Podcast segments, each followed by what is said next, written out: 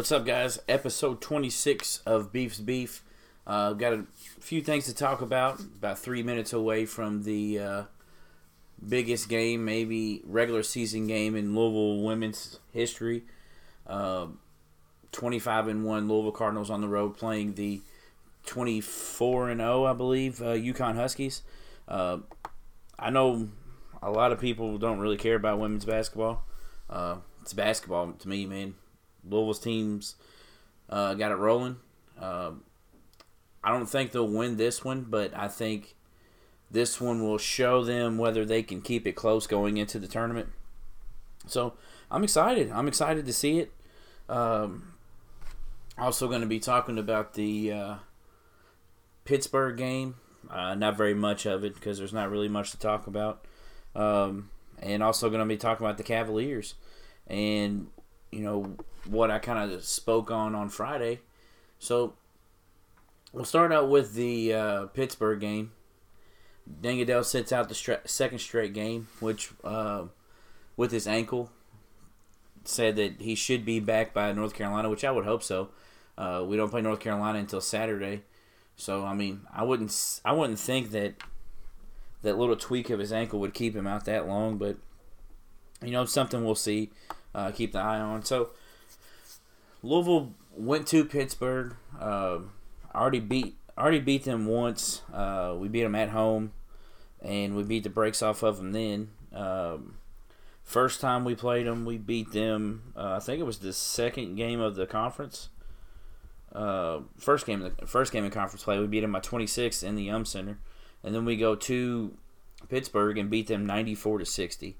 Now, I don't I don't know what Stallings has done to run this team kind of into the ground. Uh, I think Jamie Dixon definitely had the had the system going in the right direction.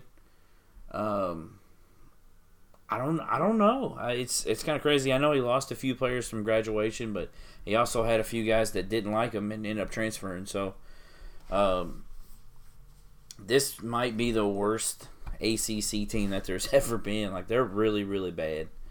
Uh, but that game, uh, that Pittsburgh game, is really the last kind of easy game that Louisville has the rest of conference play. Uh, they do have U N T coming into the Yum Center next on uh, on Saturday at eight fifteen.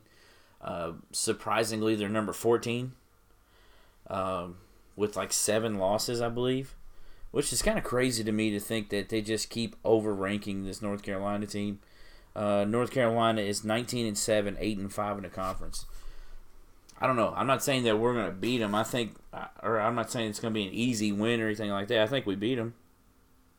Um, and I, I think we beat North Carolina, but the fact that they keep overranking them because they beat Duke on the road or or something like that. I mean, didn't they just lose to N C State last week at home? Uh, I mean, they've lost two out of their last five games.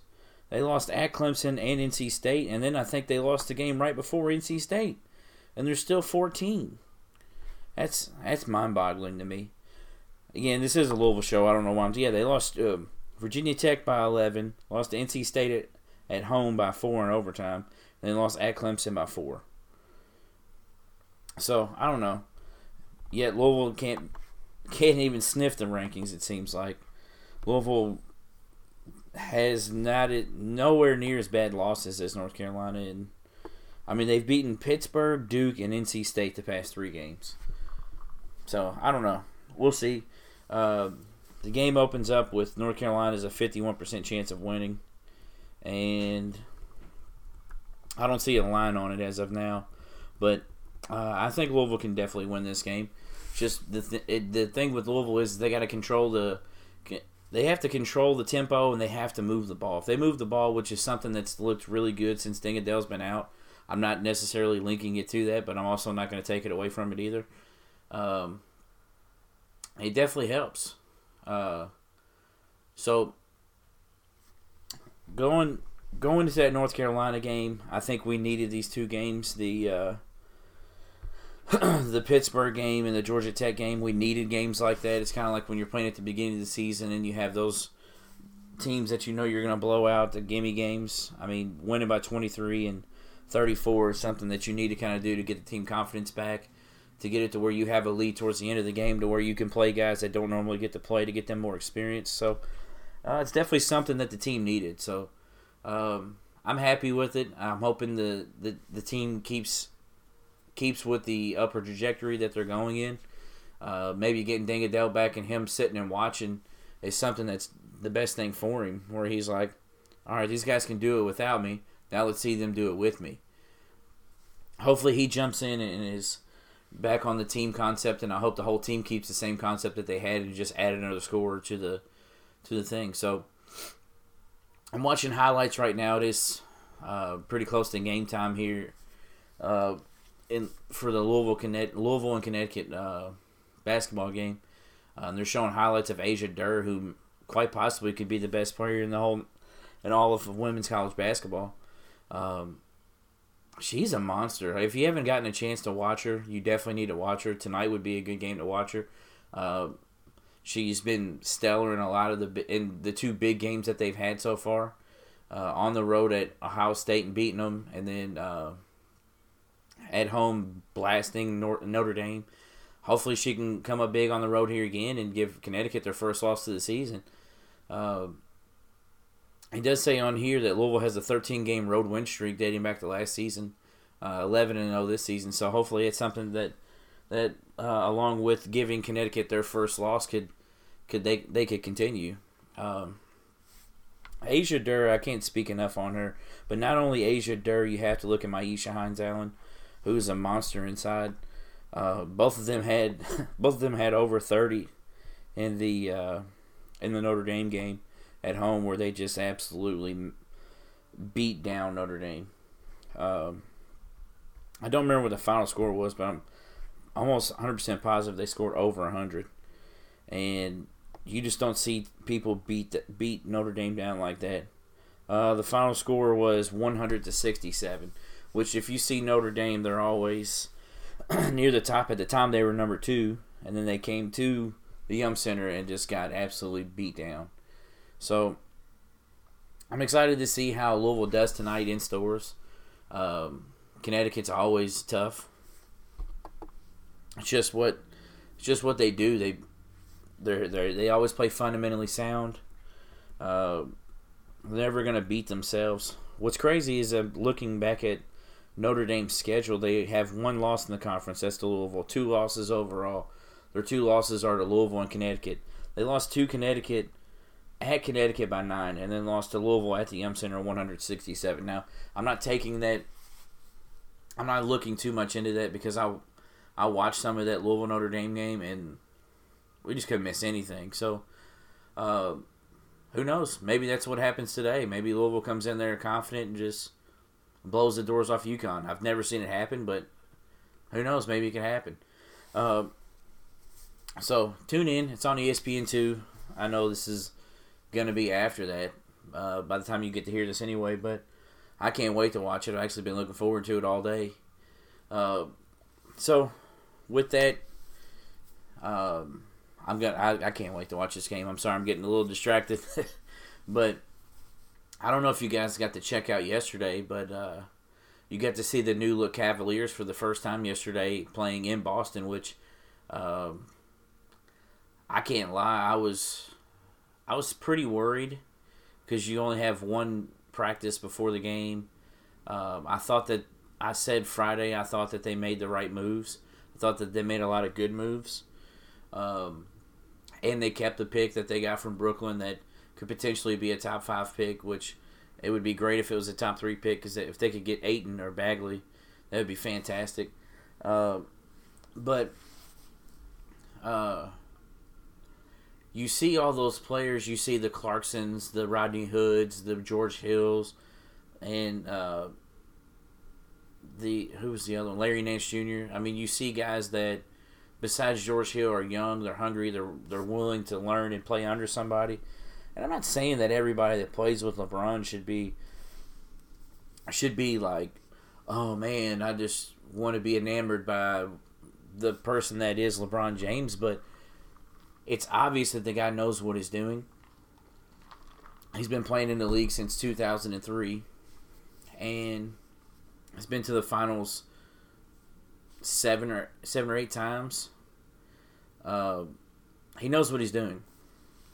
Now, you go into Boston Garden yesterday and just absolutely manhandle the Celtics. And this is a Celtics team that you beat in the first game of the season. Um, but, again, that was with Gordon Hayward going down in the first quarter. But just with the way Cleveland had been playing here lately, um, it didn't look good for them going into Boston. Um, I'm excited to see where the team's going to take. I'm not going to expect them to... Uh, I'm not going to expect them to play like this every game, obviously. Uh, but here comes the resurgence that everyone's looking for with this Cavaliers team. I mean, you get a lot of young guys, a lot of shooters. Clarkson can shoot, Hood can shoot, Hill can shoot. Nance is a is an athletic uh, like Jeff Green tweener, which is one of those kind of type of guys that plays well with these Cavs teams. So I'm excited, man. I'm excited for the young for the young talent, and then um, I think LeBron's excited as well. I think that keeps him there. Uh, I'm not really sure how it keeps him there contractually wise. I know he has the player option, but you gotta wonder whether he does he take the player option for thirty-five million dollars, or does he say, "Hey, let me opt out, re-sign me for another one plus." Contract, and let's sign for let's sign for less and go out there and get a free agent. Uh, he may be past the age where he's going to do that, but who knows? Let's let's see uh, if he if he steps back and does that. You know that now you get that that Brooklyn pick, and you have somebody. Let's just let's just say it's top five. You're still going to get somebody pretty solid. A lot of places I've seen, uh, Wendell Carter was projected to go there. Wendell, Wendell Carter is solid. Um, best case scenario is uh, is Bagley or Ayton, in my opinion. You get Bagley or Ayton on that Cleveland team, whew, that can spell trouble for a lot of people. Um, so watch out for, I mean, obviously they're not going to make any more trades or anything, but watch out for the contract year of LeBron because he could opt in, but he does have bird rights, so you never know. He may take less money, sign, get them over the, uh, get them over the cap room, and then can sign still because he has what's called bird rights. If you don't have, if you don't know what bird rights means, uh, basically if a guy's been there for I believe it's three or four years, uh, you can sign him when you're already over the salary cap. It's just a kind of It's something the N B A instituted with like the Larry Bird, like the Larry Bird clause. It's it's something to where they try to get players to stay with certain stay with their team for a long amount of time, so you don't have players jumping around everywhere. So we'll see. Um, like I said, I do think he does re-sign, and who knows? Maybe they become a major player for someone like a Kenneth Faried. Or a Kemba Walker, or maybe even both. Who knows? Maybe they try to throw their throw their hand in the ring for both of them, and, and just say, "Hey, LeBron, let's you know we got all this young talent.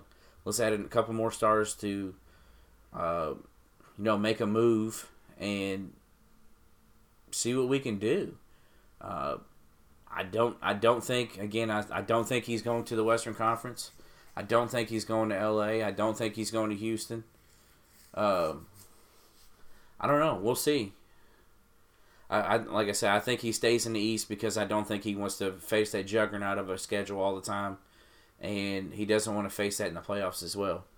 So, with that, I'm going to give you guys my beef. Um, don't know if you guys saw this today, but uh, there was a – it may not have come out today. It may have come out yesterday. Um, there was a report – when this F B I stuff came out about uh, Brian Bowen's A A U coach um, being linked in this F B I stuff, and uh, he was linked with Louisville and everything, and the F B I was saying that, you know, he did a lot of that stuff with taking the money and everything like that. And it's a bad look, obviously. You know, the university decided, hey, uh, he wasn't, we didn't want to keep him here. Uh, Brian Bowen, that is. Uh, but to me, I told you guys before, um, I didn't think we should have gotten rid of him. Uh, and my beef today is still with that. I know this is the third time that I've brought it up, but the fact that his F B I or his A A U coach has now had all of his charges dropped by the F B I because either, I mean, we don't know the reasoning why, but you see that it's dropped, and then you also see the stuff that comes through with Pitino's timeline with the Terry Rosier Nike shoe and the warm-up thing. It's starting to look more and more like Louisville was innocent. Now, am I going to retract the way or the things that I've said about Pitino? No, because there's still something there, and I don't know.